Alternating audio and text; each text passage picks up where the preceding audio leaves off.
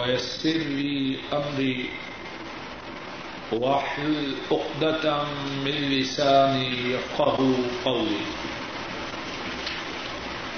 أعوذ بالله من الشيطان الرجيم. بسم الله الرحمن الرحيم. وَإِذْ قَالَ إِبْرَاهِيمُ رَبِّ أَرِنِي كَيْفَ تُحْيِي الْمَوْتَى قَالَ أَوَلَمْ تُؤْمِنْ قَالَ بَلَى وَلَكِنْ لِيَطْمَئِنَّ قَلْبِي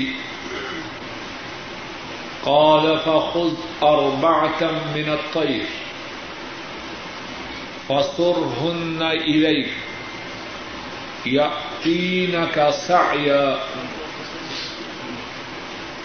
فصرهن إليك ثم اجعل على كل جبل منهن جزءا ثم ادعهن يأتينك سعيا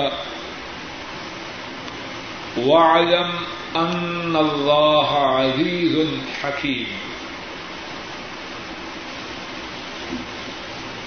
اور جب کہا ابراہیم نے علیہ السلام رب ارنی کیف تحیی الموتى،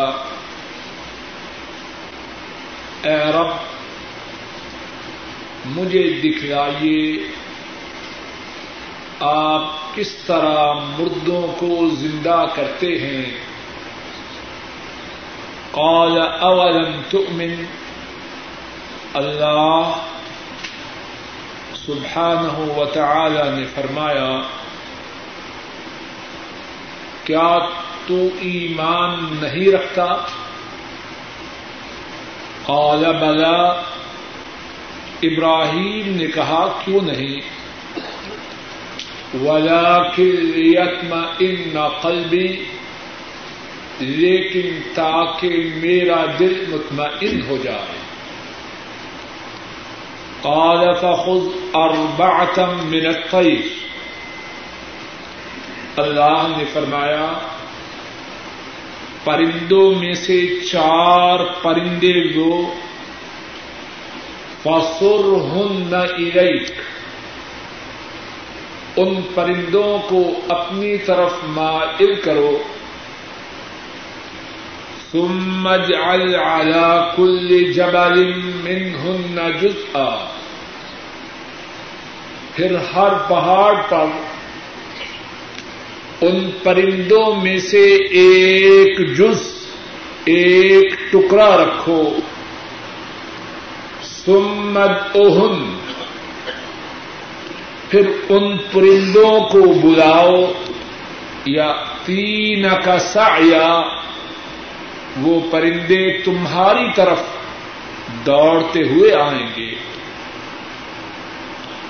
وَاعْلَمْ أَنَّ اللَّهَ عَزِيزٌ، ابراہیم علیہ السلام کے اپنے رب سے ایک سوال کا ذکر ہے، اور ان کے سوال کے قبول کیے جانے اس کا بھی اس آیت کریمہ میں ذکر ہے. ابراہیم علیہ السلام نے اللہ مالک الملک ان سے یہ سوال کیا، ان سے یہ دعا کی کہ انہیں دکھلایا جائے کہ اللہ مالک الملک مردوں کو کیسے زندہ فرماتے ہیں. اللہ مالک الملک نے جواب میں فرمایا ابراہیم کیا تجھے ایمان نہیں؟ ابراہیم علیہ السلام نے جواب میں عرض کیا کیوں نہیں،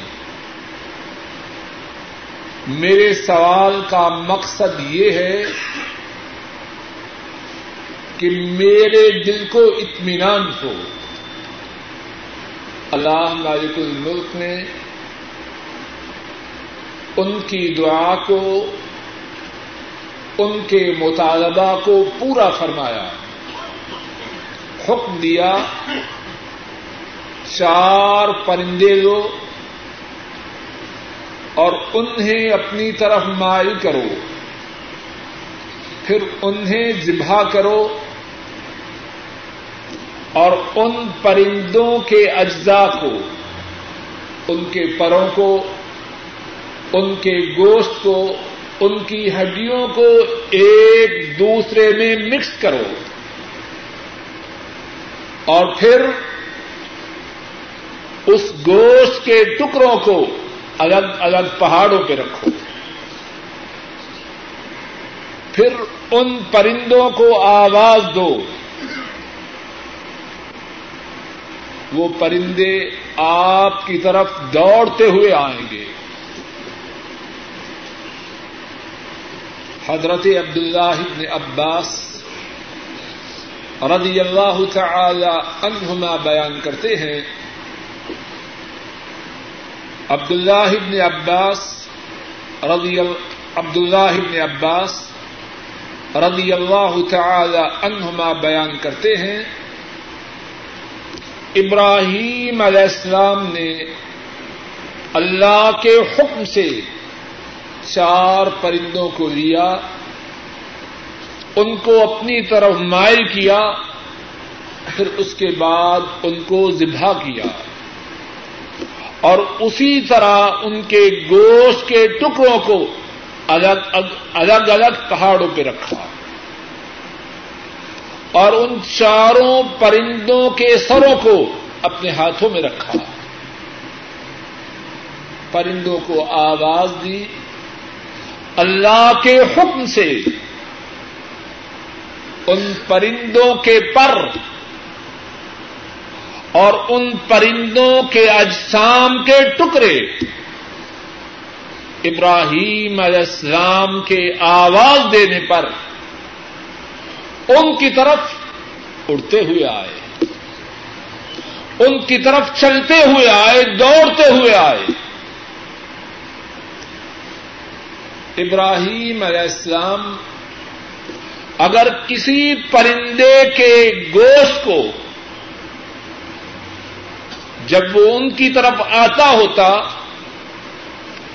اس کی طرف وہ سر کرتے جو اس پرندے کا نہ ہوتا، تو پرندے کے جسم کا وہ حصہ ان سے دور بھٹکتا،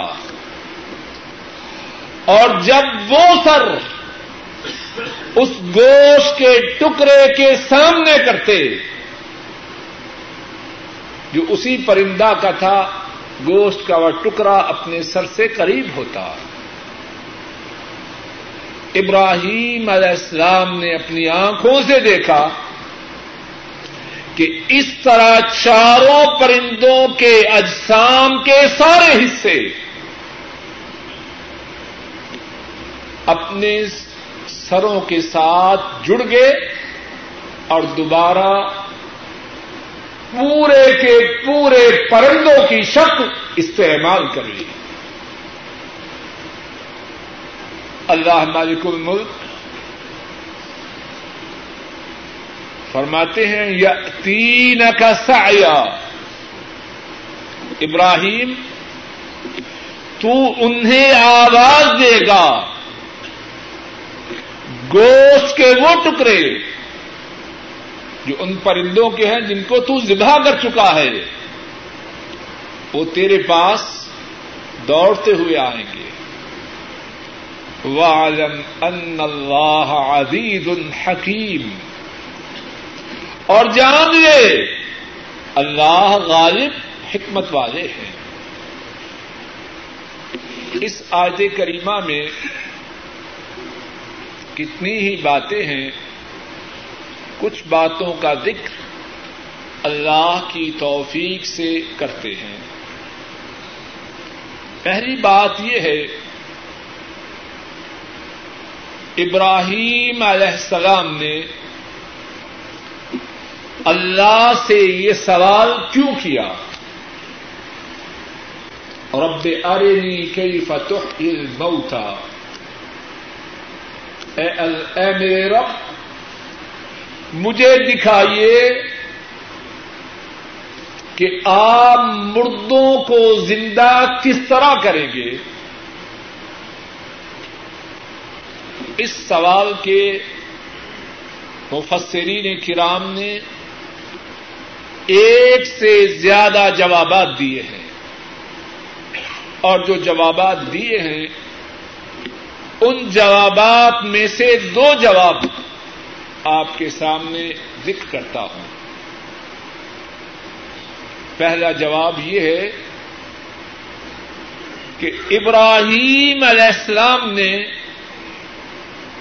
یہ سوال اس لیے کیا کہ جس بات پر ان کا ایمان و اعتقاد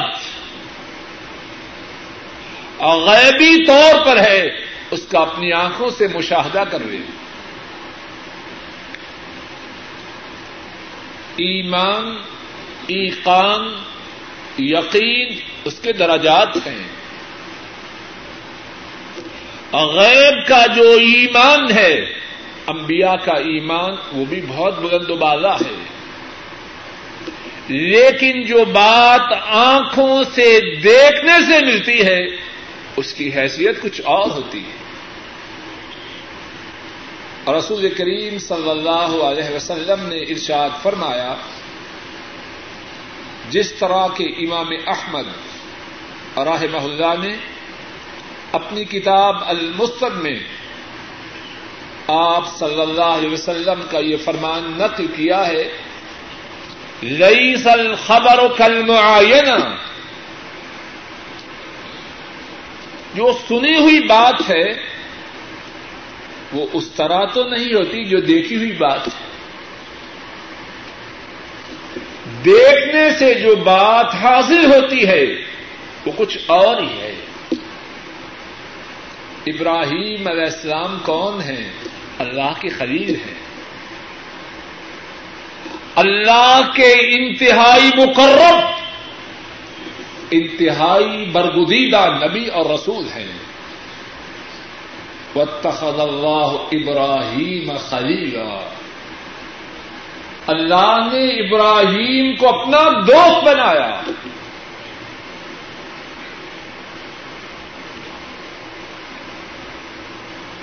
اسی تعلق اللہ کے فضل و کرم سے، اسی تعلق کے ہوتے ہوئے اللہ سے سوال کر رہے ہیں۔ دوسرا جواب جو مفسرین کرام نے اس سوال کا دیا ہے کہ انہوں نے سوال کیوں کیا، یہ ہے ایمان کا تعلق اس بات سے ہے کہ اللہ مردہ کو زندہ کرنے پر قادر ہیں۔ ابراہیم علیہ السلام انہیں یہ ایمان اللہ کے فضل و کرم سے میسر تھا، اس میں کوئی شک و شبہ اور تردد نہ تھا۔ اور یہ جو سوال کر رہے ہیں وہ اس بارے میں نہیں کہ اللہ مردوں کو زندہ کر سکتا ہے کہ نہیں، اس بارے میں گفتگو نہیں۔ سوال یہ ہے کہ وہ زندہ کیسے کرے گا۔ جس بات کا ایمان ہے وہ یہ ہے کہ اللہ زندہ کرنے پر قادر ہے۔ اور سوال کیا ہے؟ کیف تحیی الموتی، اے رب آپ مردوں کو زندہ کس طرح کرتے ہیں۔ علم کے حصول کی خواہش ہے، یقین ہے، ایمان ہے کہ اللہ زندہ کرنے پر قادر ہیں، لیکن یہ تو نہیں جانتے، کوئی علم غیب تو نہیں کہ اللہ کس طرح زندہ کریں گے۔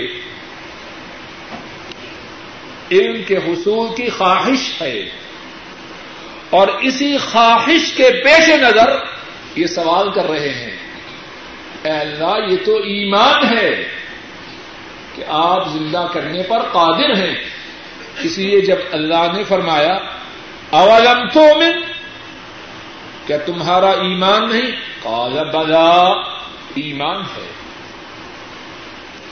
اس ایمان میں کوئی خلل، کوئی نقص، کوئی شک و شبہ نہیں، لیکن چاہتے ہیں اس سے آگے ایک اور بات حاصل ہو جائے کہ اللہ نے جس طرح زندہ کرنا ہے اس کا بھی علم ہو جائے۔ دوبارہ دونوں جوابات کو ذکر کرتا ہوں۔ پہلا جواب یہ ہے، ابراہیم علیہ السلام نے اس لیے سوال کیا تاکہ اعتقاد و ایمان و اذعان و یقین میں اور اضافہ ہو، اور دوسرا جواب یہ ہے ایمان تھا کہ اللہ زندہ کرنے پر قادر ہیں، اور سوال یہ ہے کہ اللہ کے زندہ کرنے کی جو کیفیت ہے وہ کیسے ہے۔ اور جہاں تک اس بات کا تعلق ہے کہ کیا انہیں اس بارے میں کوئی شک تھا کہ اللہ زندہ کر سکتے ہیں کہ نہیں، تو دور دور تک اس شک کی کوئی گنجائش نہیں۔ وہ ابراہیم تو وہ ہیں، اللہ کے لیے جلتی ہوئی آگ میں پھینکے گئے، اور اللہ پر اس کا ان کا جو ایمان تھا، جو یقین تھا، اس میں کوئی لغزش پیدا نہ ہوئی۔ ابراہیم علیہ السلام کوئی معمولی ایمان کے لوگ، کوئی معمولی ایمان کے انسان، رسول مکرم صلی اللہ علیہ وسلم نے اس بارے میں کتنی پیاری بات فرمائی۔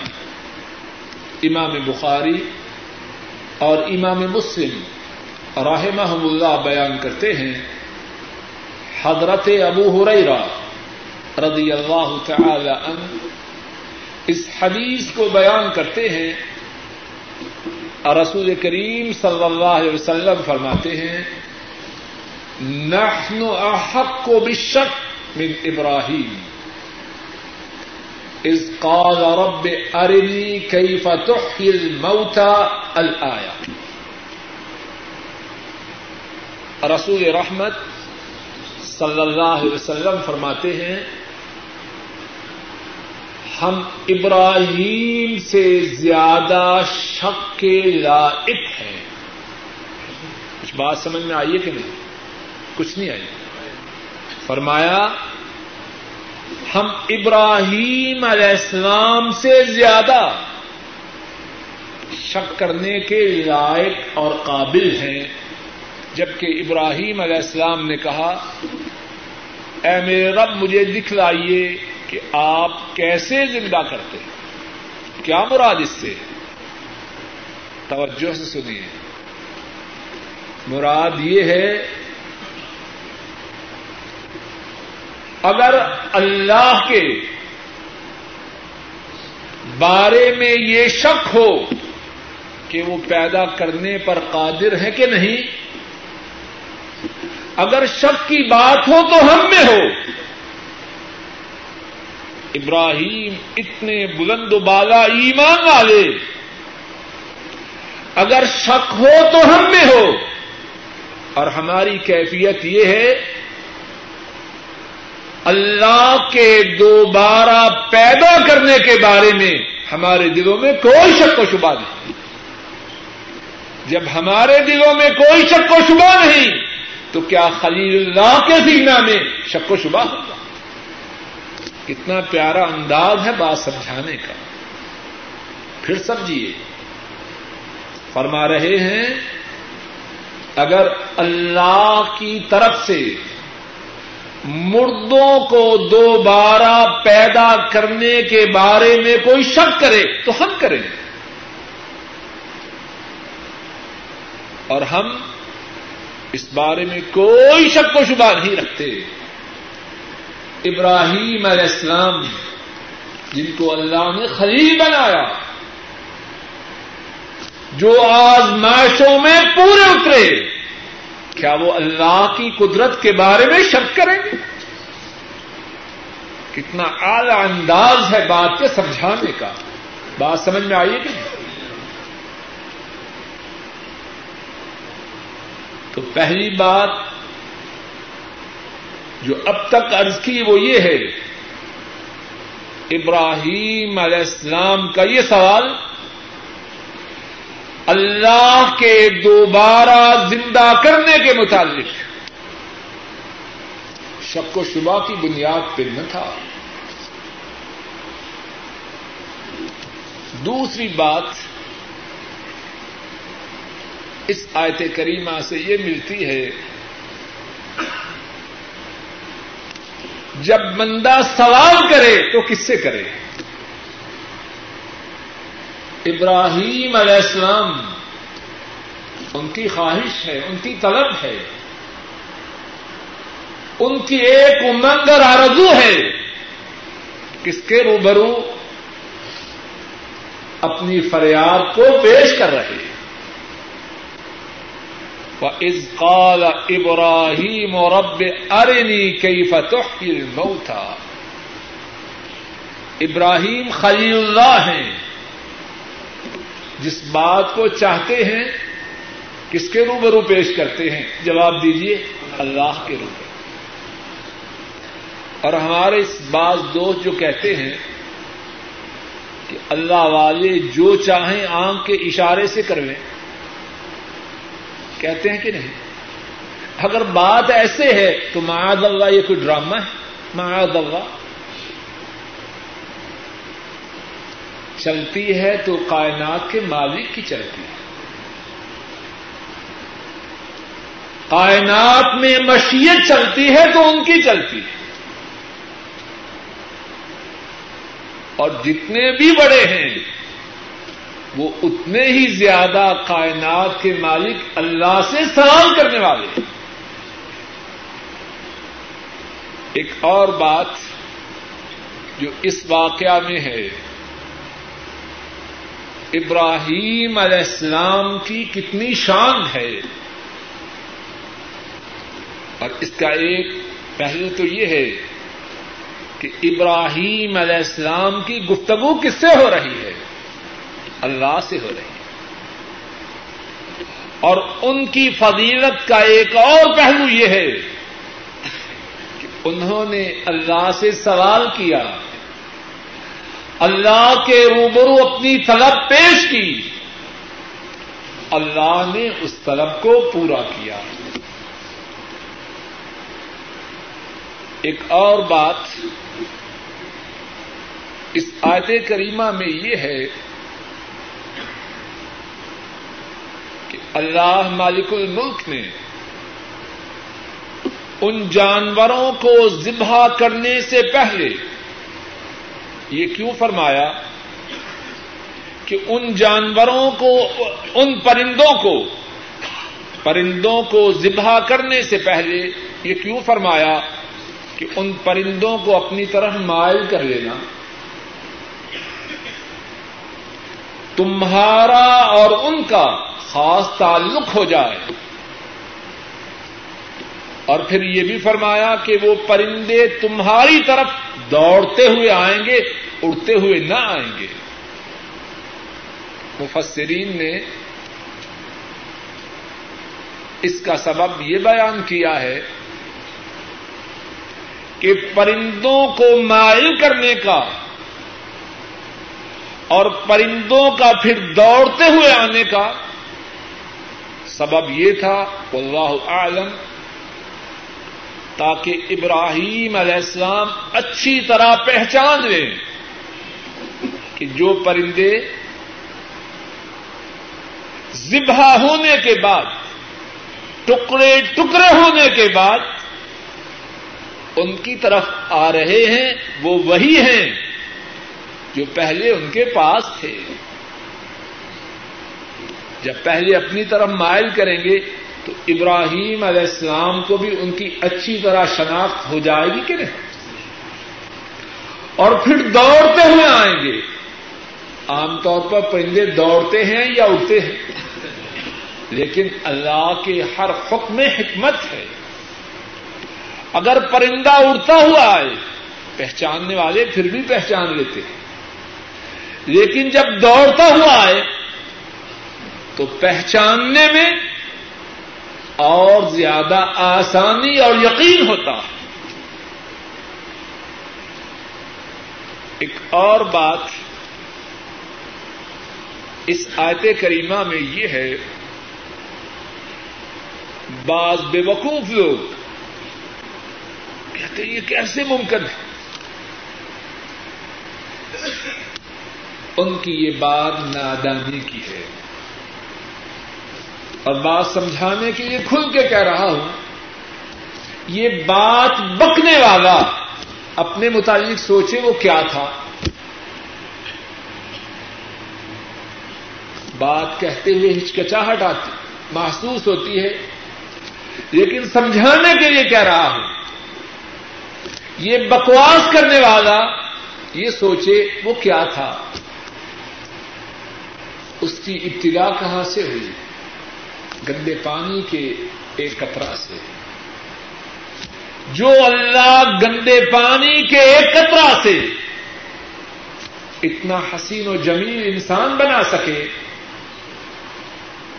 کیا وہ ذبح شدہ پرندہ کے گوشت سے دوبارہ پرندہ نہیں بنا سکتا؟ سمجھنے کی ضرورت ہے. اب ذرا غور کیجئے, اگر دونوں میں سے کوئی بات مشکل ہو تو کون سی مشکل؟ ذبح شدہ گوشت سے دوبارہ پرندہ بنانا یا گندے پانی سے انسان بنانا, دونوں میں سے کون سی مشکل؟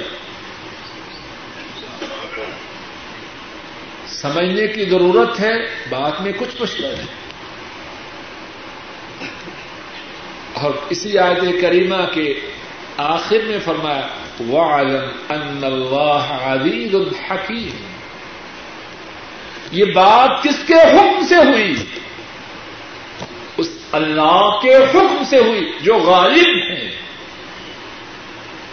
جو چاہیں سو کریں, ان کی مشیت میں, ان کے تصرفات میں, ان کے فیصلوں میں کوئی رکاوٹ نہیں بن سکتا. فعال لما یرید, جو چاہے سو کرے. انما امرہ اذا اراد شیئا ان یقول له کن فیکون. ان کے ہاں تو بات یہ ہے جس سے کہیں ہو جا وہ بات ہو جاتی, اس سے زیادہ تو وہاں کچھ نہیں.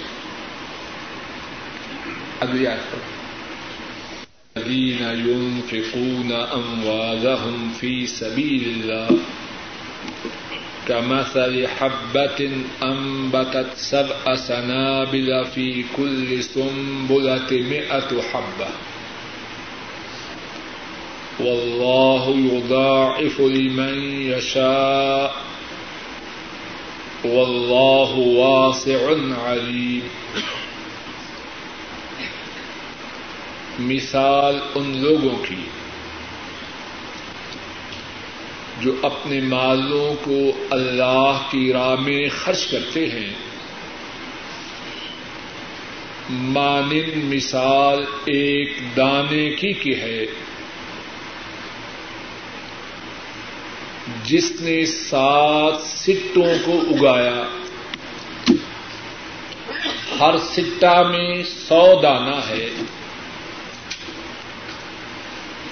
اور اللہ جس کے لیے چاہیں بڑھاتے ہیں. واللہ واسع علیم, اور اللہ فراخی والے جاننے والے ہیں۔ اس آیت کریمہ میں اللہ اس اجر و ثواب کا ذکر فرما رہے ہیں جو اللہ کی راہ میں خرچ کرنے کی بنا پر خرچ کرنے والوں کو اللہ کی طرف سے ملتا ہے،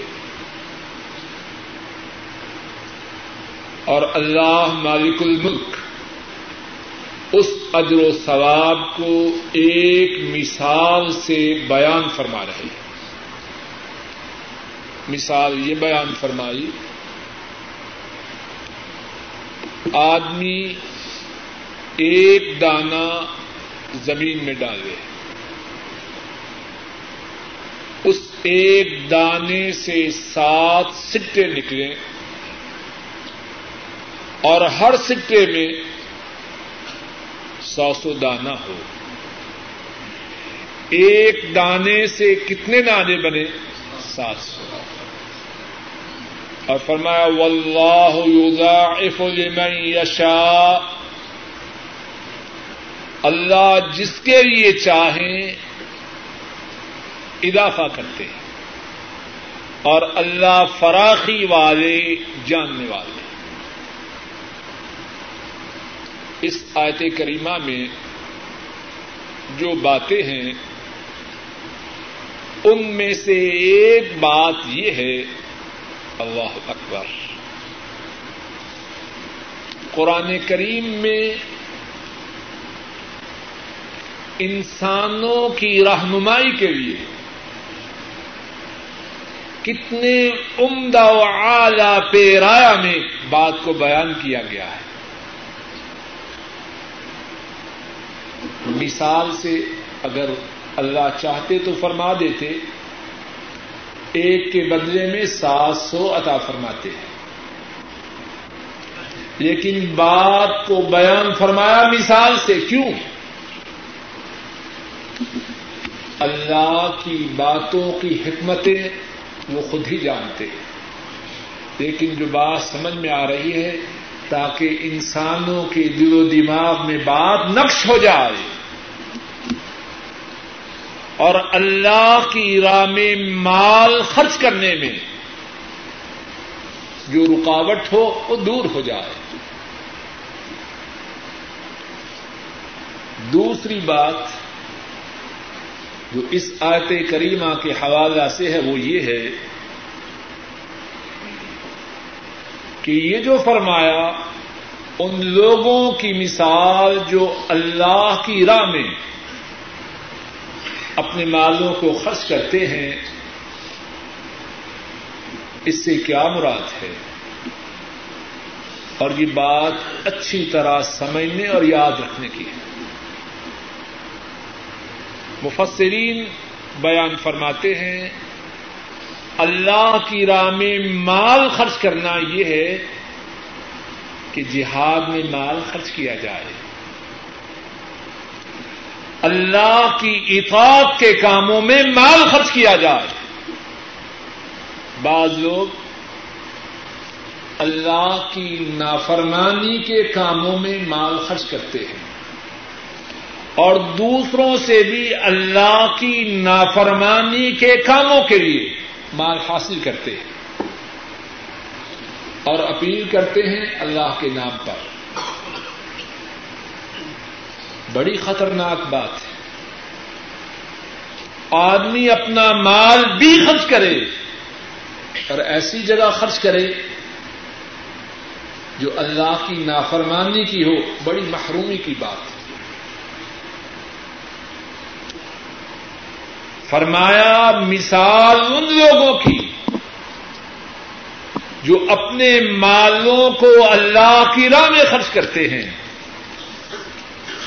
مفسرین بیان فرماتے ہیں فی سبیل اللہ، فی طاعت اللہ، اللہ کی تابع داری کے کاموں میں، من الانفاق فی الجہاد، جس طرح کے اللہ کی راہ میں جہاد ہے اس میں خرچ کرتے ہیں۔ اور عبداللہ ابن عباس رضی اللہ تعالی عنہما بیان کرتے ہیں اسی طرح جو مال حج میں خرچ کیا جائے جو مال حج میں خرچ کیا جائے وہ مال بھی اللہ کی راہ میں ہے۔ ایک اور بات جو اس آیت کریمہ کے حوالہ سے ہے کہ اللہ کی راہ میں جو مال خرچ کیا جائے اس کے بدلے میں کیا ملے گا؟ فرمایا ایک کے بدلہ میں سات سو،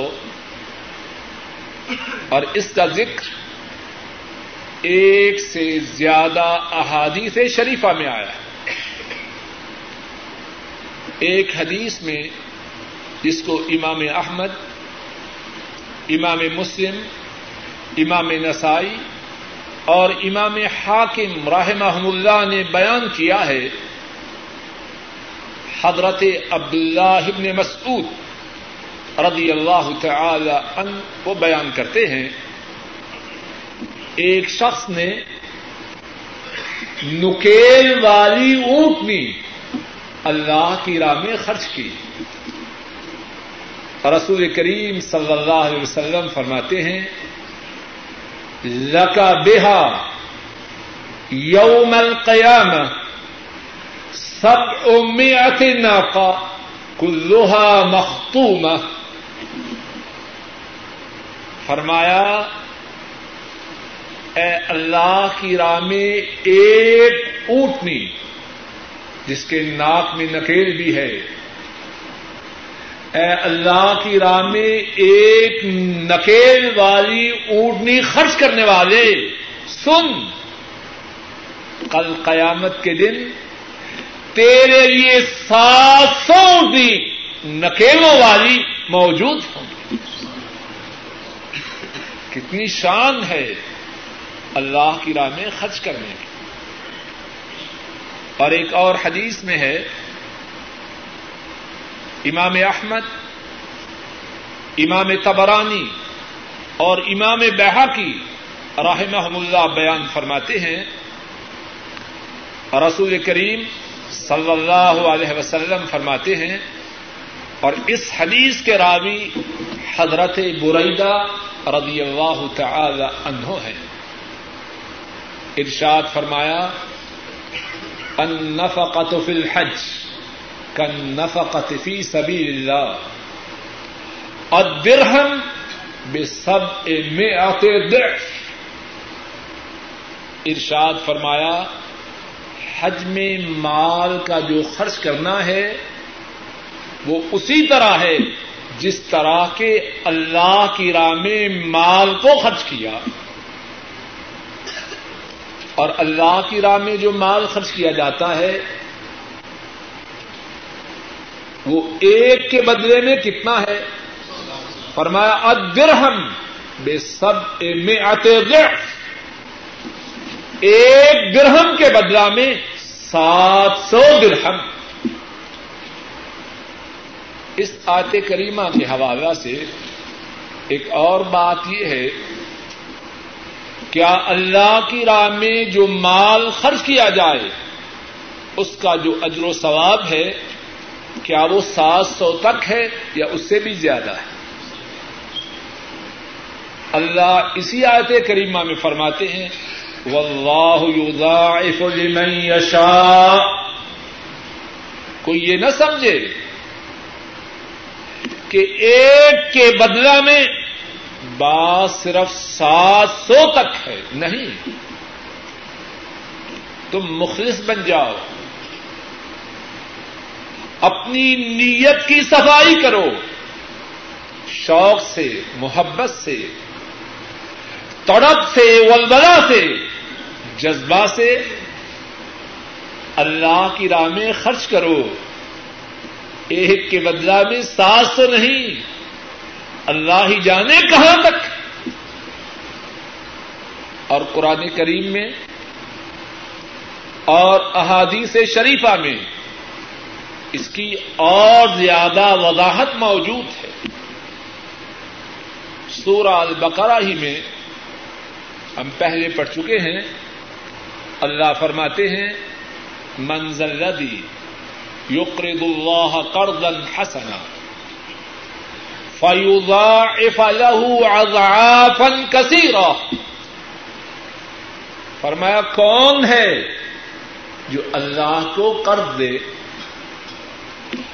اللہ اس کے لیے بہت زیادہ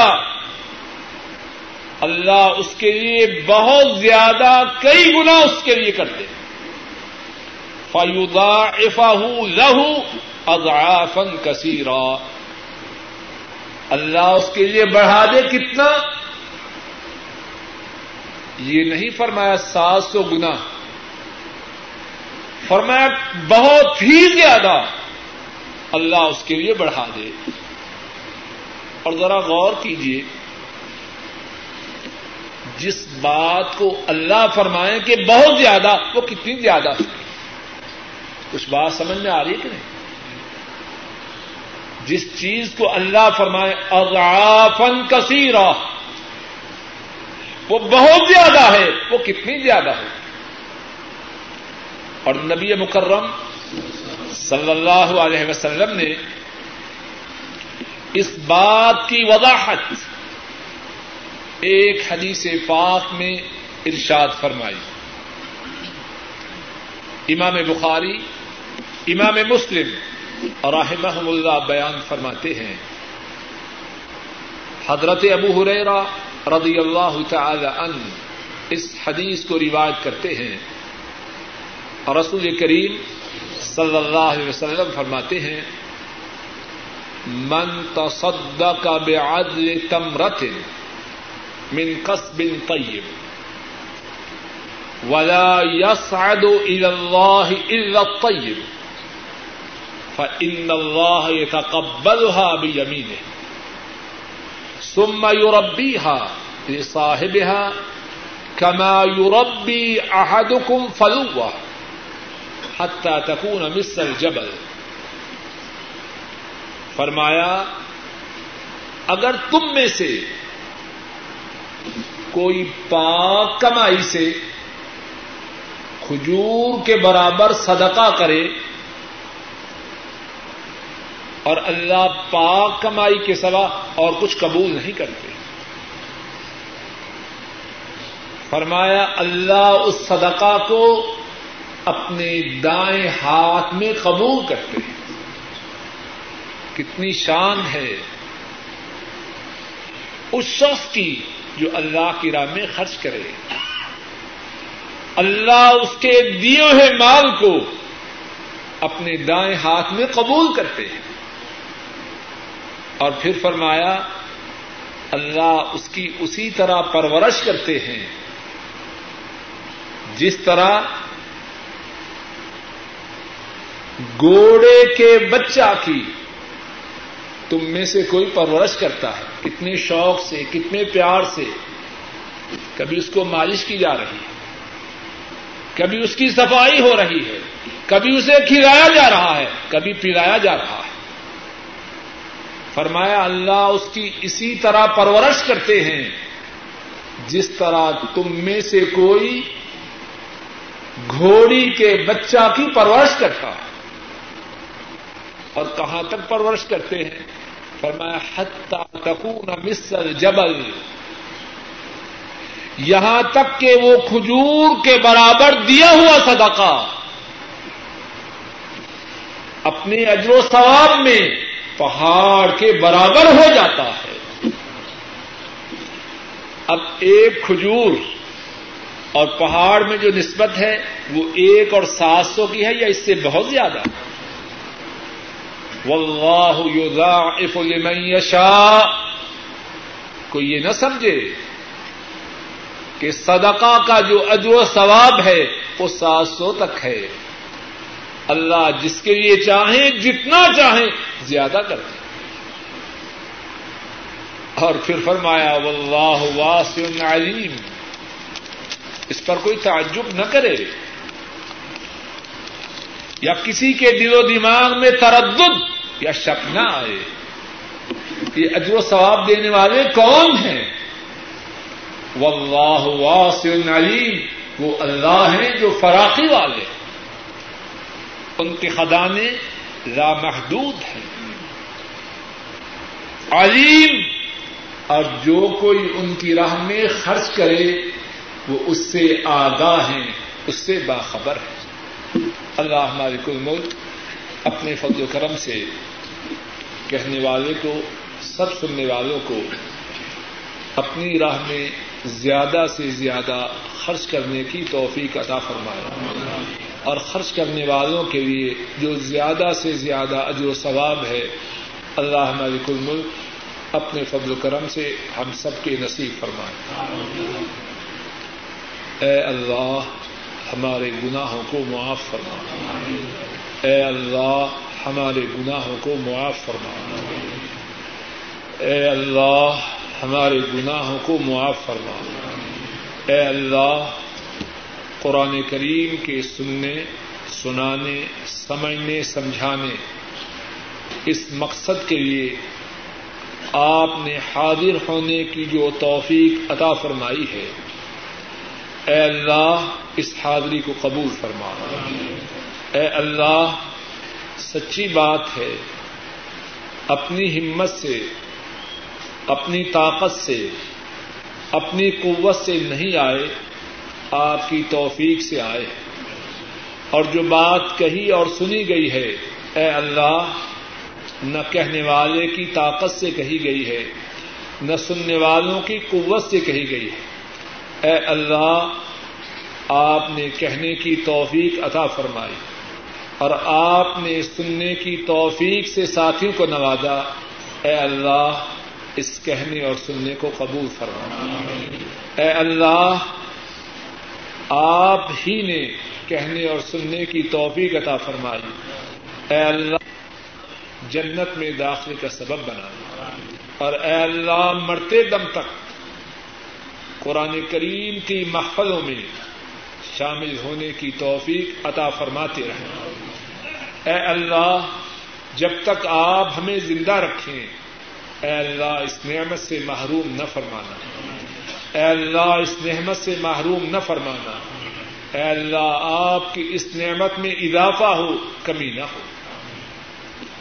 اے اللہ ہمارے بوڑھے ماں باپ پہ رحم فرما، اے اللہ ان کی پریشانیوں کو دور فرما، اے اللہ ان کی نیک حاجات کو پورا فرما، اے اللہ ہمارے بوڑھے ماں باپ کی بیماریوں کو دور فرما، اے اللہ ان کی پریشانی کو دور فرما، اے اللہ ہمارے بوڑھے ماں باپ کو ایمان والی، عافیت والی، صحت والی، چین و سکون والی زندگی نصیب فرما۔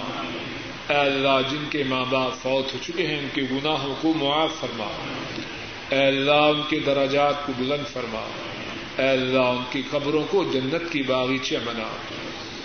اے اللہ ہمارے جو عزیز و اقارب فوت ہو چکے ہیں، ہمارے دادا، ہماری دادیاں، ہمارے نانا، ہماری نانیاں، جو عزیز و اقارب فوت ہو چکے ہیں اے اللہ ان میں سے جو ایمان و اسلام کی حالت میں فوت ہوئے اے اللہ ان کے گناہوں کو معاف فرما، ان کے درجات کو بلند فرما، ان کی قبروں کو جنت کی باغیچیاں بنا۔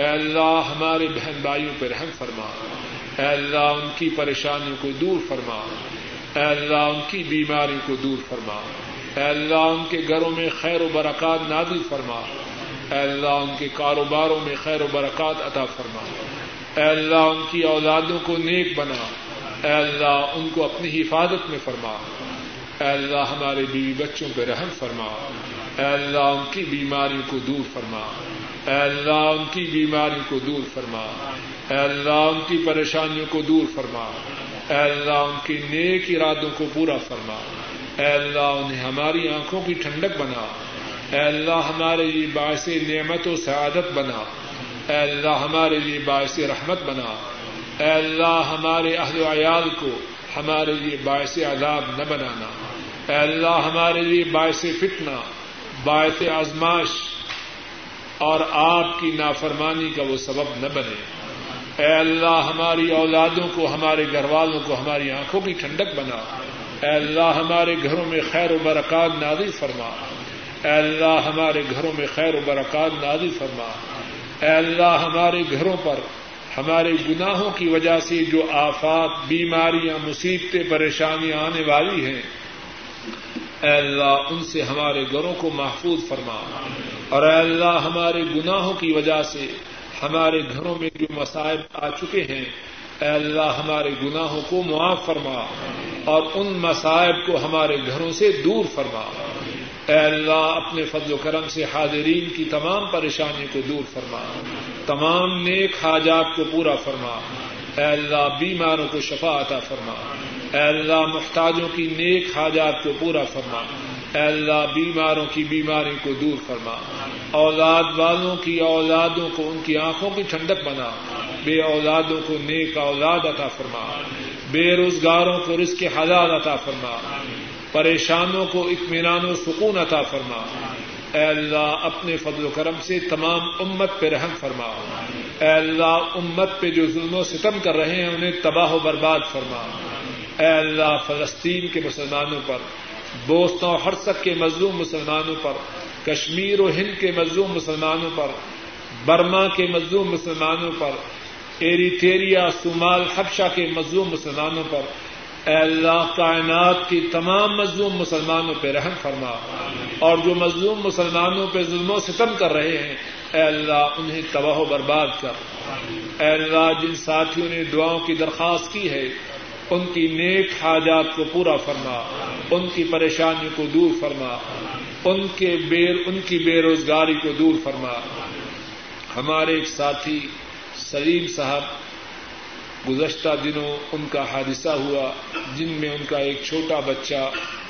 فوت ہو گیا اور دو بچیاں شدید زخمی ہوئی، وہ خود بھی زخمی ہوئی وہ خود بھی زخمی ہوئے دعا کیجیے کہ اللہ مالک الملک ان کے بچہ کو ان کے لیے ذخیرہ آخرت بنائے اور انہیں صبر جمیل عطا فرمائے، اور ان کی جو بیمار بچیاں ہیں اللہ مالک الملک اپنے فضل و کرم سے انہیں شفاء کاملہ و عاجلہ عطا فرما، اے اللہ تمام مسلمان جو حادثات میں فوت ہوئے ہیں ان پہ رحم فرما، ان کے ان کے پسماندگان کو صبر جمیل عطا فرما، اور اے اللہ جو بیمار ہیں انہیں صحت عطا فرما، اے اللہ ہماری تمام فریادوں کو قبول فرما، اے اللہ ہماری دنیا کو سدھار دے، آخرت کو سدھار دے، اے اللہ محشر کے دن اپنے عرش عظیم کا سایہ نصیب فرمانا، رسول کریم صلی اللہ علیہ وسلم کے حوض کوثر سے پانی نصیب فرمانا، جنت الفردوس میں رسول کریم صلی اللہ علیہ وسلم کی صحبت اور اپنا دیدار نصیب فرمانا، ربنا تقبل منا انك انت السميع العليم وتب علينا انك انت التواب الرحيم، وصلى الله تعالى على خير خلقه وعلى آله وأصحابه وأهل بيته وأتباعه إلى يوم الدين، آمين يا رب العالمين۔ کی قربانی کے پیسے جہاد کے لیے دینا اس کی شرعی حیثیت کیا ہے؟ جواب یہ ہے کہ ایسا کرنا درست نہیں۔ رسول کریم صلی اللہ علیہ وسلم مدینہ طیبہ میں تشریف لانے کے بعد آپ مسلسل جہاد میں مشغول رہے، جنگ بدر، جنگ احد، غزوہ احزاب، غزوہ تبوک، کتنی لڑائییں حضرت صلی اللہ علیہ وسلم نے کی، اور عام مسلمانوں کے حالات تب معاشی طور پر اچھے نہیں تھے۔ آپ صلی اللہ علیہ وسلم نے کبھی نہیں فرمایا کہ قربانی نہ کرو اور قربانی کے پیسے جہاد فلاں جہاد میں دے دو۔ دین میں اپنی مرضی سے کوئی بات داخل کرنا انتہائی خطرے کی بات ہے، اور امت کی ہمدردی ہمارے سینوں میں اللہ کے نبی صلی اللہ علیہ وسلم سے زیادہ ہے۔ مظلوم مسلمانوں سے ہمدردی کیا میرے سینے میں یا کسی کے سینہ میں نبی کریم صلی اللہ علیہ وسلم سے زیادہ ہے؟ آپ صلی اللہ علیہ وسلم نے کہ جو بچہ مردہ پیدا ہو، پیدا ہونے سے پہلے فوت ہو چکا ہو، کیا اس کی نماز جنازہ ہے؟ جواب یہ ہے کہ جو بچہ مردہ حالت میں پیدا ہو اس کی نماز جنازہ نہیں۔ ایک سوال یہ ہے کہ کچھ لوگ قلبی ذکر سانس کے ذریعے کرتے ہیں، شاید اس سے مراد یہ ہے کہ جو ناک کو پکڑ کر مختلف قسم کی آوازیں نکالتے ہیں، شاید یہی مقصد ہے سوال کرنے والے کا۔ حدیث شریف کی کسی کتاب میں ہم نے ذکر کی ایسی کیفیت نہیں پڑھی، اور ہمارا ایمان ہے کہ خیر کی کوئی بات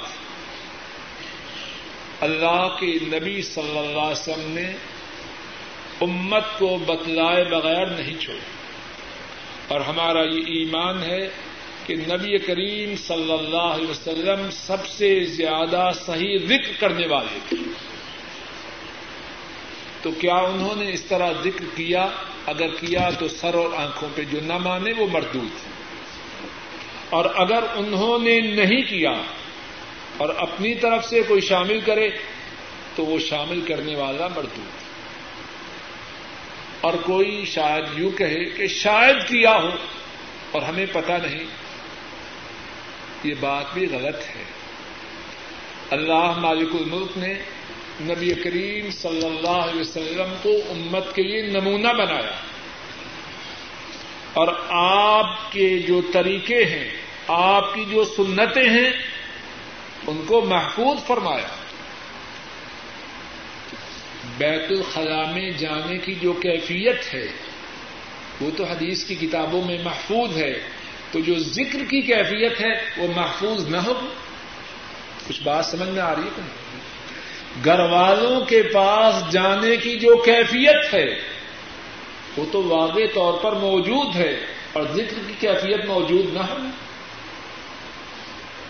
میرے محدود اور ناقص علم کے مطابق یہ سانس بند کرنے والا ذکر حضرت صلی اللہ علیہ وسلم سے بالکل ثابت ہے۔ کوشش کرے، مل جائے اللہ کا نام لے کے روانہ ہو جائے، نہ ملے اللہ سے دعا کرے کہ اے اللہ آپ میرے دل کو جانتے ہیں، میری کوشش سے بھی آگاہ ہیں، مجھے اس حج کا ثواب عطا کیجیے اور آئندہ سے حج کرنے کا موقع بھی عطا فرمائیے۔ سوال یہ ہے کہ بینک کے ذریعے قربانی کرنا درست ہے کہ نہیں؟ جواب یہ ہے کہ بینک کے ذریعے جو قربانی کرنا ہے اس کا پس منظر یہ ہے کہ قربانی کرنے والا بینک کو اپنا نمائندہ بناتا ہے، بینک کو اپنا وکیل مقرر کرتا ہے۔ تو سوال یہ ہے کیا قربانی کرنے کے لیے کسی کو وکیل بنانا جائز ہے کہ نہیں؟ جواب یہ ہے کہ جائز ہے۔ رسول کریم صلی اللہ علیہ وسلم کی طرف سے حجۃ الوداع میں سو قربانیاں کی گئی، آن حضرت صلی اللہ علیہ وسلم نے ساٹھ سے اوپر قربانیاں خود کی، اور تیس سے اوپر قربانیاں کرنے کے لیے حضرت علی رضی اللہ تعالی عنہ کو اپنا نمائندہ بنایا۔ قربانی کرنے کے لیے کسی کو اپنا وکیل مقرر کرنا سنت سے ثابت ہے۔ ہاں یہ بات ہے کہ وکیل مقرر کرتے وقت یہ دیکھ لے کہ جس کو مقرر کر رہا ہے وہ قابل اعتماد ہو، ایسا نہ ہو کہ وکیل صاحب قربانی کے پیسے ہڑپ کر جائیں۔ اس بات تو اللہ کے فضل و کرم سے یہاں جو بینک والوں کی طرف سے قربانی کا نظام ہے یہ قابل اعتماد ہے، اور اس میں ایک اور خوبی بھی ہے، اور وہ یہ ہے اس نظام سے پہلے یہ دیکھا گیا ہے کہ قربانی کے جانوروں کا گوشت ضائع ہوتا ہے، زیادہ مقدار ضائع جاتی، تھوڑا بہت گوشت استعمال ہوتا۔ اب اللہ کے فضل و کرم سے اللہ جزائے خیر دے اس حکومت کو، اس گوشت سے استفادہ ہوتا ہے، مقامی طور پر جتنا تقسیم کر سکتے ہیں مقامی طور پہ کرتے ہیں، اور باقی گوشت دنیا کے گوشے گوشے میں مسلمانوں کو پہنچایا جاتا ہے. تو اس اعتبار سے جو شخص اپنی قربانی کے گوشت کو خود استعمال نہ کر سکے اس کے لیے بہت ہی بہتر ہے کہ وہ بینک والوں کو اپنی قربانی کرنے کے لیے نمائندگی دے دے کہ جس کی طرف سے حج بدل کیا جائے. کیا حج بدل کرنے کے لیے ضروری ہے کہ جو حج بدل کرنے والا ہے وہیں سے نکلے؟ ایک شخص بیمار ہے, حج کے سفر کی طاقت نہیں رکھتا اور وہ ہندوستان میں ہے, حج بدل کروانے کے لیے ضروری ہے کہ جس کو حج کروانا ہے وہ ہندوستان سے آئے؟ جواب یہ ہے معاملہ اللہ سے ہے, کسی بندیے سے نہیں. یہاں سے جو جا سکے چلا جائے. اللہ کے فضل و کرم سے امید ہے کہ اس کا حج قبول ہوگا. ہاں حج بدل کے متعلق یہ ضروری بات ہے کہ جو حج بدل کر رہا ہو اس نے اپنا حج پہلے سے کیا ہو.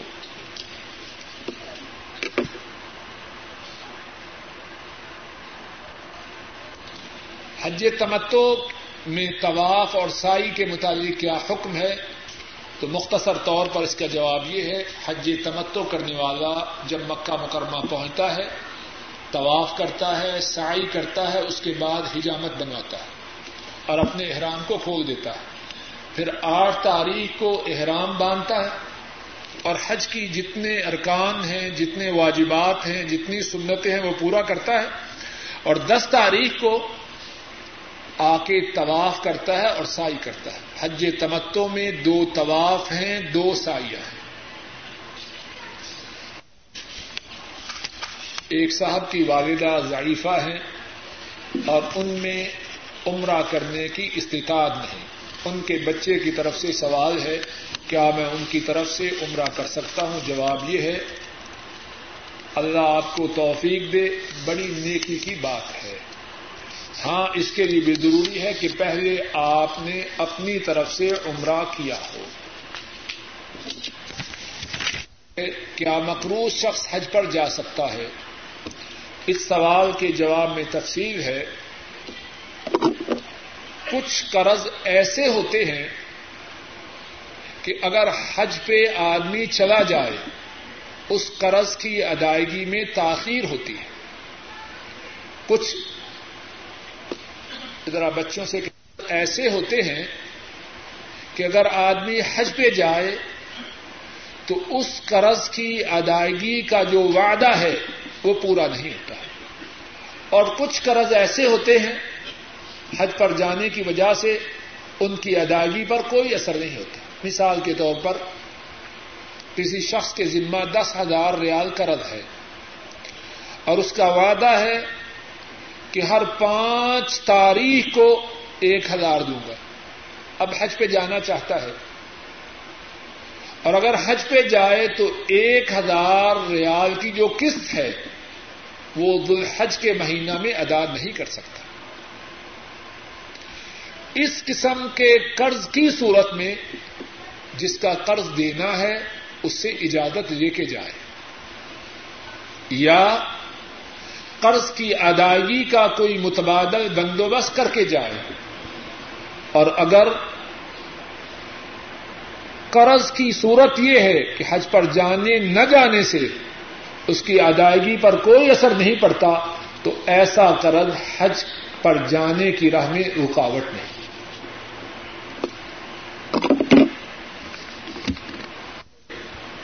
کہ جو لوگ حج پہ نہ جائیں اور وہ یہاں قربانی کا ارادہ رکھتے ہیں, یہ بات تو معلوم ہے کہ ان دس دنوں میں اپنے ناخن اپنے بال نہیں اتارنے. ان دس دنوں میں پتہ نہیں چاند کل نظر آیا یا نہیں, کل نہیں آیا, یعنی اب ہم دس جو ذوالحجہ کے دن ہیں دس ان میں داخل ہو چکے. اب حجامت نہیں بنوانی. اور ایک اچھی بات آپ کو بتلاؤں, کتنے مسلمان دیکھا گیا ہے کہ اللہ انہیں اس حکم کی پابندی کی برکت سے داڑھی رکھنے کی توفیق عطا فرماتے ہیں. ذرا ہمدردی سے بات کہہ رہا ہوں، کوئی مقصد طعن و تشنیع یا کسی کا مذاق اڑانا نہیں. جو لوگ داڑھی نہیں رکھتے وہ سمجھتے ہیں داڑھی رکھ لی تو پتہ نہیں کیا ہوگا. ہوا ہے ایک شیطان نے کھڑا کیا ہے، وہ دیکھے کتنے داڑھی والے ہیں، زندہ ہیں یا مر گئے ہیں، نظام چل رہا ہے ان کا بھی. یہ جو دس دن ہیں کتنے لوگ دیکھا ہے کہ اللہ کے فضل و کرم سے ان دس دنوں میں رسول کریم صلی اللہ علیہ وسلم کے اس حکم کی جب پابندی کرتے ہیں تو اللہ رب العزت اسی پابندی کی برکت کی وجہ سے ساری زندگی داڑھی رکھنے کی توفیق عطا فرما دیتے ہیں. تو خیر، سوال یہ ہے کہ ان دس دنوں میں اس نے تو حجامت نہیں بنوانی، بچے بھی نہ بنوائیں، عورتیں بھی اپنے بال وغیرہ یا ناخن نہ کاٹے. جواب یہ ہے ہاں. اور یہاں یہ مسئلہ بھی سن لیجیے کہ آدمی جب قربانی کرے تو اپنے گھر والوں کو قربانی میں شریک کرے، یہ نہ کرے کہ قربانی میری طرف سے. جو قربانی کرے اس میں اپنے بیوی بچوں کو بھی شریک کرے اور وہ سارے کے سارے اس حکم کی پابندی کرے. اور باقی ان دنوں میں جو ازدواجی تعلقات کا تعلق ہے اس بارے میں کوئی پابندی نہیں کہ اگر کسی مردہ شخص کی طرف سے غریبوں کو کھانا کھلایا جائے تو کیا اس کو ثواب ہوتا ہے کہ نہیں. جواب یہ ہے فوت ہونے والے شخص کی طرف سے صدقہ و خیرات کرنا، اس سے انشاءاللہ اس کو ثواب ہوتا ہے. لیکن ہمارے معاشرے میں جو طریقہ ہے کھانا پکاؤ اور ہمسایوں میں محلے داروں میں تقسیم کرو کہ فلاں میت کو اس کا ثواب ہو جائے، یہ طریقہ تو نہیں. جن کو تم چاول بھیج رہے ہو پہلے ان کے گھر میں سب کچھ، کسی غریب کی مدد کرو، کسی غریب کے ساتھ تعاون کرو، اس کو گندم دے دو، چاول دے دو، آٹا دے دو، جس سے اس کو کچھ فائدہ ہو. یہ نمود و نمائش کی صورتیں ہیں، اس میں فائدہ کم ہے اور خرابی زیادہ ہے. اللہ مالک الملک اپنے فضل و کرم سے جو ٹھیک بات کہی اور سنی گئی ہے اس کو ہم سب کے لیے ذریعہ نجات بنائے اور اس پر عمل کی توفیق عطا فرمائے. وصلی اللہ تعالی علی خیر خلقہ وعلی آلہ واصحابہ واہل بیتہ واتباعہ الی یوم الدین. آمین یا رب العالمین. کتنے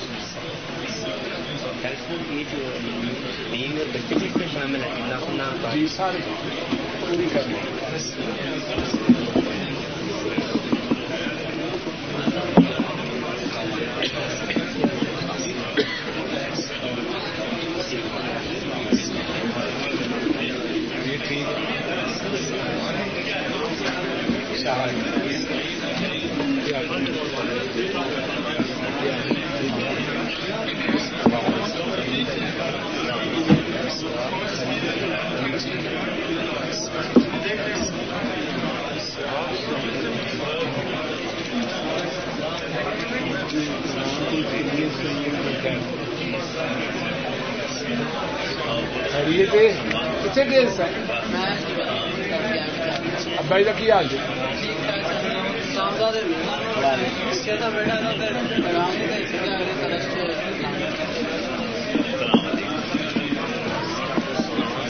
السلام علیکم. خیریت؟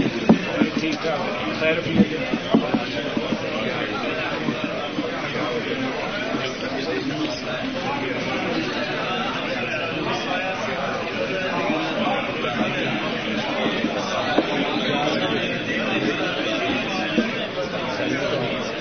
صاحب نے جائے خدا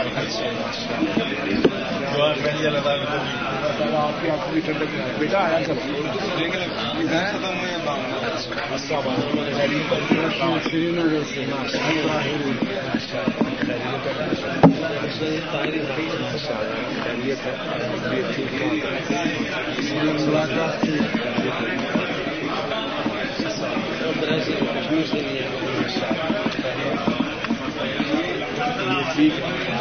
سے ملنا چاہیں راجا ہے ٹائم دیتے ہیں ٹھیک ہے کتنے دن ہیں آپ میرے چھ تک ہے کل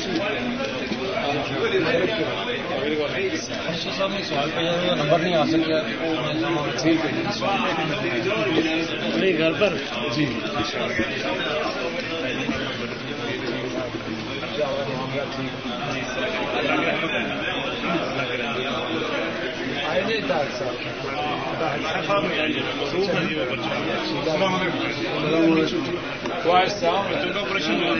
دسیا نہ گل کر بھی چھٹی دے جی کر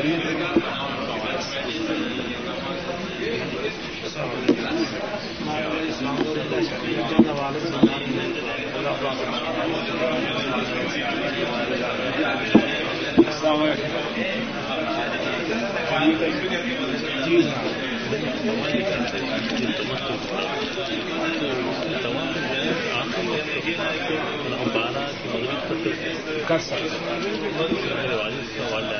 کہ اس میں اور بھی آسانی ہے اگر آپ طواف ودا اور طواف زیارت اکٹھا ہی کر لیں اس کی بھی جائے یعنی مثال کے طور پر آپ بارہ کو آتے ہیں تو یہ بات تو آپ کو اجازت ہے کہ جب آئے سفر کا ارادہ اسی وقت طواف زیارت کریں اسی وقت وہی طواف ودا چلے لیکن یہ بہتر نہیں اجازت ہے لیکن بہتر نہیں تو یہ ہے اس کے سامنے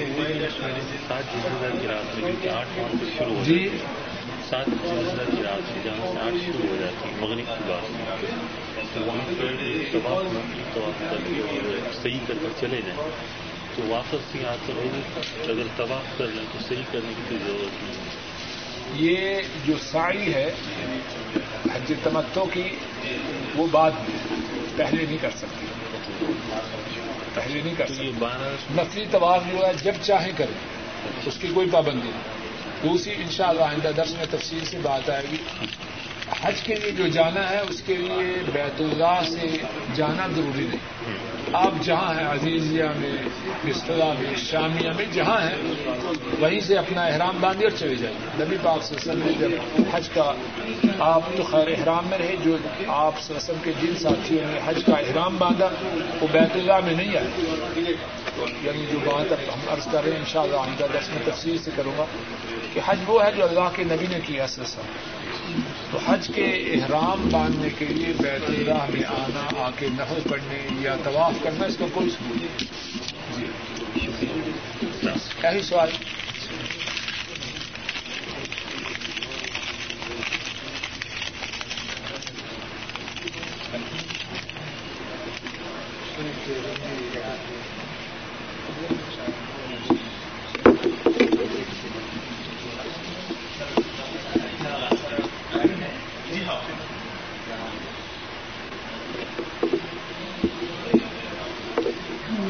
اس میں حج افراد چاہتے ہیں وہ کرنا ہے. اس کے متعلق زیادہ صحیح بات یہ ہے کہ رسول کریم صلی اللہ علیہ وسلم کے ساتھ جن لوگوں نے حج کا احرام باندھا تھا آپ نے ان کو حکم دیا اپنے حج کے احرام کو عمرہ کے احرام میں بدل دو.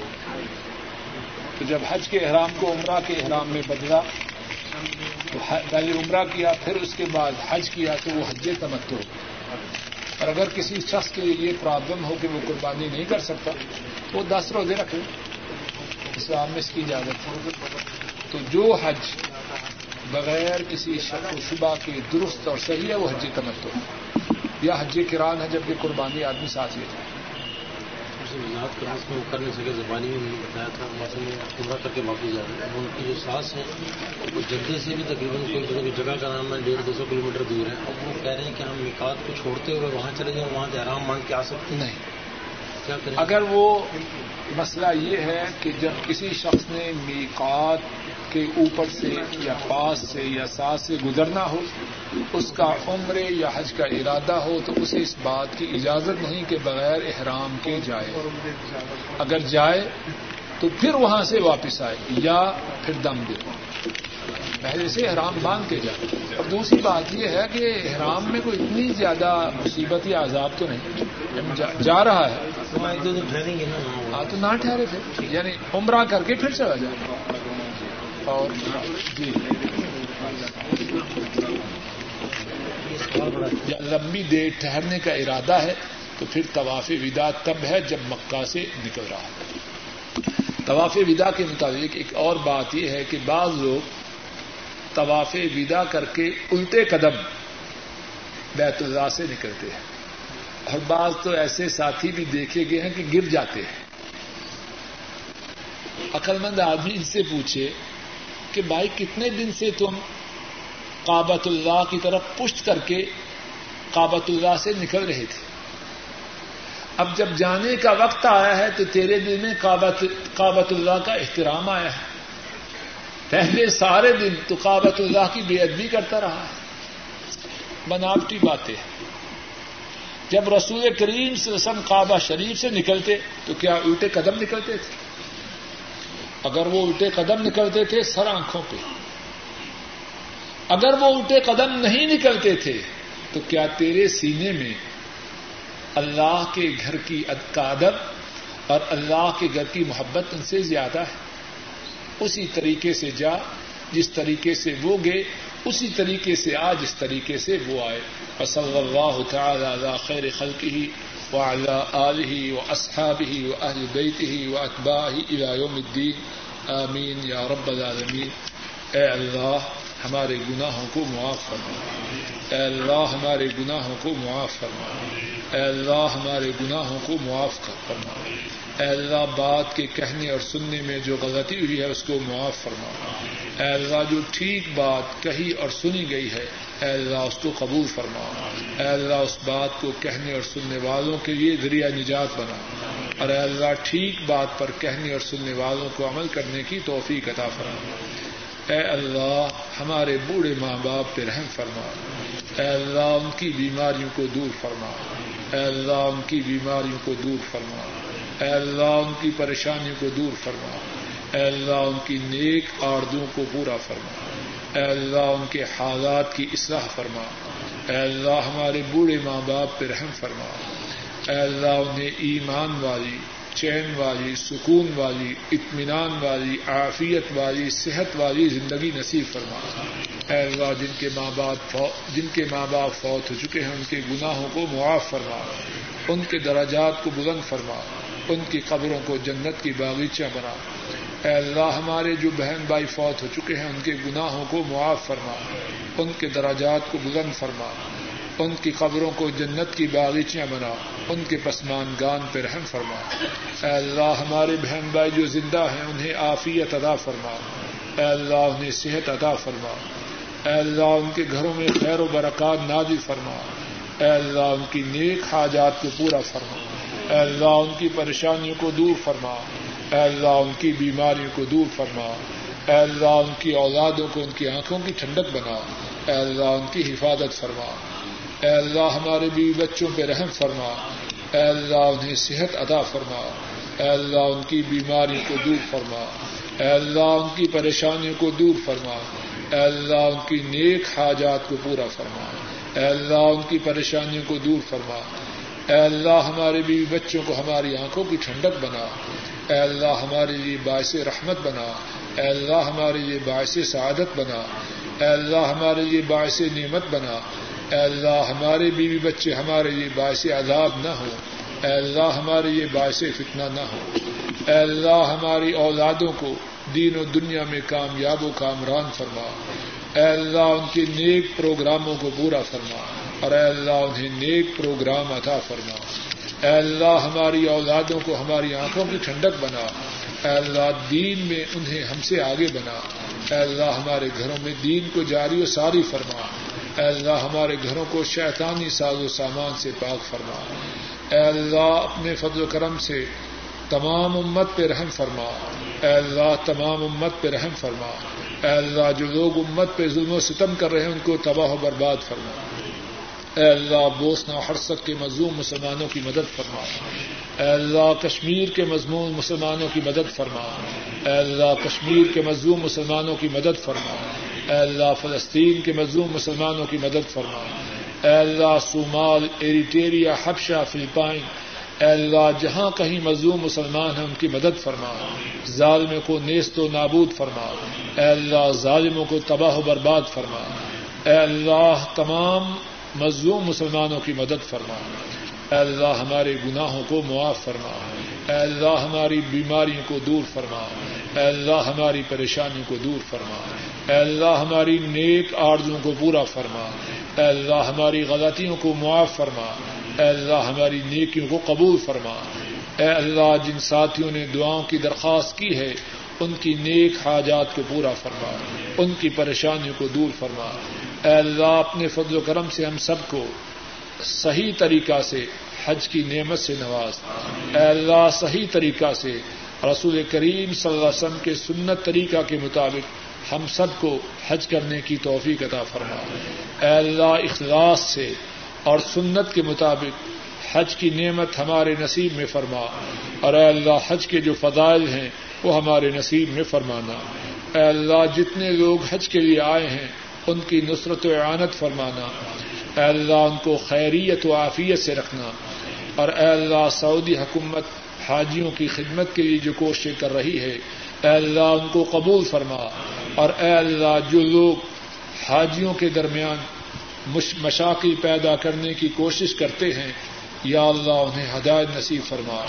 یا اللہ ان کے شرور و فتن سے مسلمانوں کو محفوظ فرما، اے اللہ ان کے شرور و فتن سے مسلمانوں کو محفوظ فرما، اے اللہ ہماری دنیا و آخرت کو سدھار دے، اے اللہ جب تک زندہ رہیں اسلام پہ زندہ رہیں، اے اللہ جب موت کا وقت آئے تو اسلام پہ آئے، اے اللہ محشر کے دن اپنے عرش عظیم کا سایہ نصیب فرمانا، رسول کریم صلی اللہ علیہ وسلم کے حوض کوثر سے پانی نصیب فرمانا، رسول کریم صلی اللہ علیہ وسلم کی شفاعت نصیب فرمانا، جنت الفردوس میں اپنا دیدار اور رسول کریم صلی اللہ علیہ وسلم کی صحبت نصیب فرمانا، ربنا تقبل منا انك انت السميع العليم وتب علينا انك انت التواب الرحيم وصلى الله تعالى على خير خلقه وعلى آله وأصحابه وأهل بيته وأتباعه إلى يوم الدين آمین یا رب العالمین.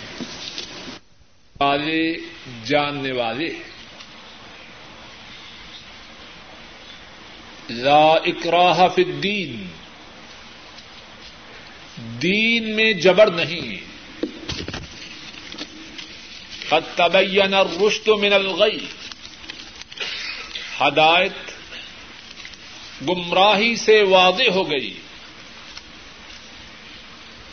فمن یکفر بالطاغوت، جو طاغوت کے ساتھ کفر کرے، ویؤمن باللہ، اور اللہ کے ساتھ ایمان لائے، فقد استمتع. آپ حج کے لیے گئے تو ایک سے زیادہ عمرہ نہ کیے. ہاں اگر کوئی عورت اپنی بیماری کی وجہ سے پہلا عمرہ نہ کر سکے تو وہ تنعیم سے عمرہ کا احرام باندھ کے عمرہ کر سکتی ہے. ایک شخص روزی کی تلاش میں ملک سے باہر جاتا ہے اور پیچھے اس کے چھوٹے چھوٹے بچے اور بوڑھی ماں ہے، تو شاید وہ پوچھنا چاہتا ہے کہ اس کا کیا حکم ہے.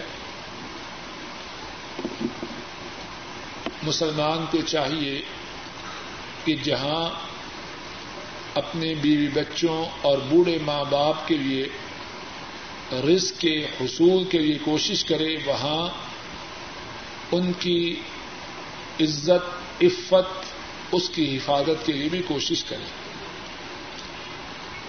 بیوی کے لیے اور بچوں کے لیے جس طرح روزی کمانی ضروری ہے، اسی طرح بیوی کی عفت اور عصمت کی حفاظت بھی ضروری ہے.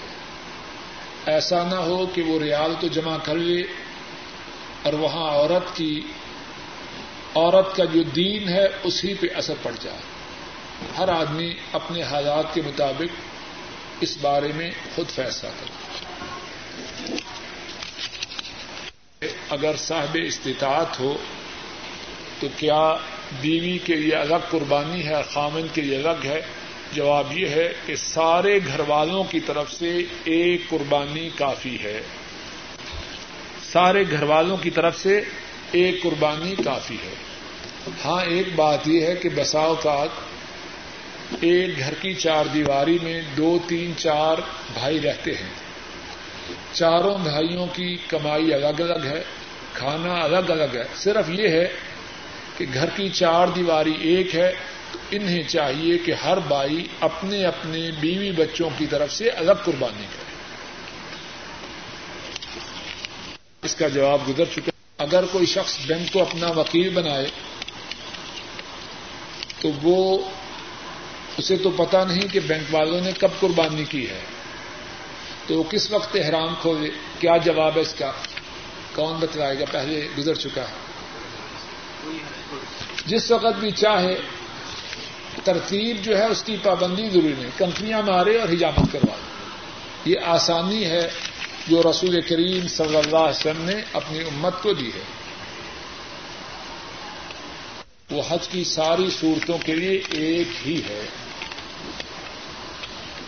احرام نہیں اتارنا. حج کرام کا مقصد ہی یہ ہے کہ جو احرام ہے وہ جاری ہے. ہاں ایک ان کے سوال سے مجھے ایک اور بات یاد آ گئی, وہ پہلے نہیں بتا سکا. حج تمتع اور حج کرام میں ایک بنیادی فرق یہ ہے, دو فرق ہیں. ایک تو یہ ہے کہ حج کران میں جب جائے طواف کرے سعی کرے, احرام نہیں اتارنا, حجامت بھی نہیں بنانی, احرام ہی میں رہے. دوسرا فرق یہ ہے کہ حج تمتع میں دو دفعہ سعی کرنی ہے. جب جائے عمرہ کیا طواف کیا تو طواف کے ساتھ سعی بھی ہے, جب طواف افادہ کے لیے آیا تو اس میں طواف بھی ہے سعی بھی ہے. حج کران میں ایک بات تو یہ ہوئی کہ احرام نہیں اتارنا, دوسری بات یہ ہے کہ اس میں ایک دفعہ سعی کرنی ہے. اگر اس نے آتے ہی طواف کیا سعی کیا تو طواف افادہ کے ساتھ سعی نہیں کرنی, اور اگر پہلے سعی نہیں کی تو پھر اس وقت سعی کرنی. اگر سوال یہ ہے آٹھ تاریخ کو ظہر کی نماز منا میں جا کے نہیں پڑھ سکا تو کیا اس پر دم ہے؟ جواب یہ ہے کہ دم نہیں. اس منا میں جانے کا جو سنت طریقہ تھا اس میں کچھ کمی ہو گئی ہے, اللہ معاف کرے. اس پہ کوئی دم یا قربانی دینا نہیں ہے. قربان یہ الگ سے مسئلہ ہے کہ آپ فوج شدگان کی طرف سے قربانی دی جا سکتی ہے؟ جواب یہ ہے دی جا سکتی ہے. رسول کریم صلی اللہ علیہ وسلم اپنی امت کی طرف سے ایک قربانی کرتے اور ایک قربانی اپنے اور اپنے آل کی طرف سے کرتے. فوج شدگان کی طرف سے قربانی کا دینا ثابت ہے. خیر جانا جو لکھے گا اپنی گاڑی میں ہو تو وہ لبیک کس طرح کہے؟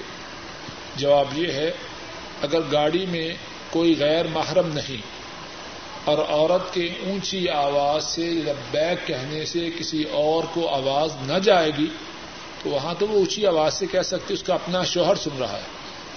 لیکن اگر گاڑی کے بازو میں دوسری گاڑی جا رہی ہے, اگر عورت اونچی آواز سے لبیک کہے تو وہاں تک پہنچے گی, تو اس کے لیے اونچی آواز سے لبیک کہنا درست نہیں. اور اسی طرح اگر گاڑی میں عورت کا بہنوئی یا اس کے خاوند کا بھائی بیٹھا ہے, کوئی ایسا شخص بیٹھا ہے جو اس کا غیر محرم ہے, تو گاڑی کے اپنے ہونے سے حکم نہیں بدلے گا. مقصد یہ ہے کہ عورت کی آواز لبیک کہتے ہوئے کوئی ایسا شخص جو اس کا محرم نہیں وہ نہ سن پائے. ایک یہ ہے کہ اگر کوئی شخص کسی کی طرف سے حج کر رہا تو کیا نیت کرے؟ تو یہ کہے لبیک ان فلان, جس کی طرف سے حج کر رہا اس کا نام لے, اپنے باپ کا لبیک ان ابی ان امی, اگر عربی میں نہ کہہ سکے تو اردو میں کہہ دے لبیک اپنے باپ کی طرف سے، اپنی اماں کی طرف سے، جس کی طرف سے۔ ایک اور سوال یہ ہے، اگر کسی شخص نے اپنا حج نہ کیا ہو اسے اس بات کی اجازت نہیں کہ کسی کا حج کرے، کسی کی طرف سے حج وہ کرے جو اپنا حج ادا کر چکا ہو، جس نے اپنا نہیں کیا وہ کسی کی طرف سے کیا کرے؟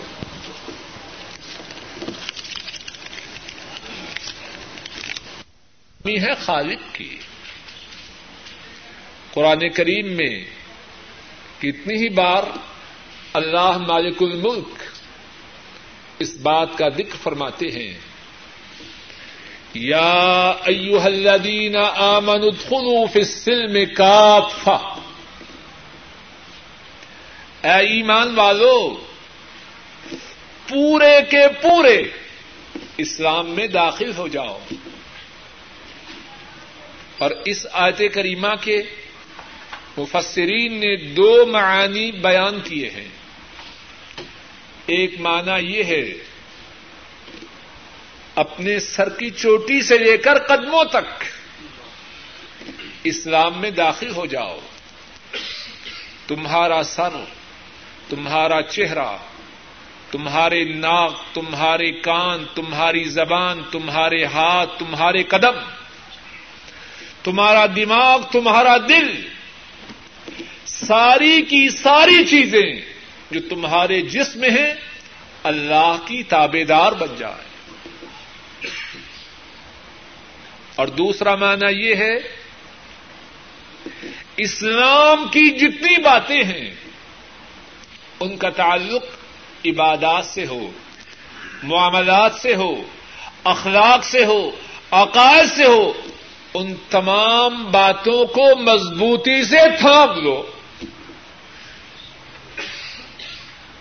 اب جس اللہ نے یہ آیت کریمہ نازل کی، لا اکراہ فی الدین، انہوں نے یہ بھی فرمایا یا ایھا الذین آمنوا ادخلوا فی السلم کافہ،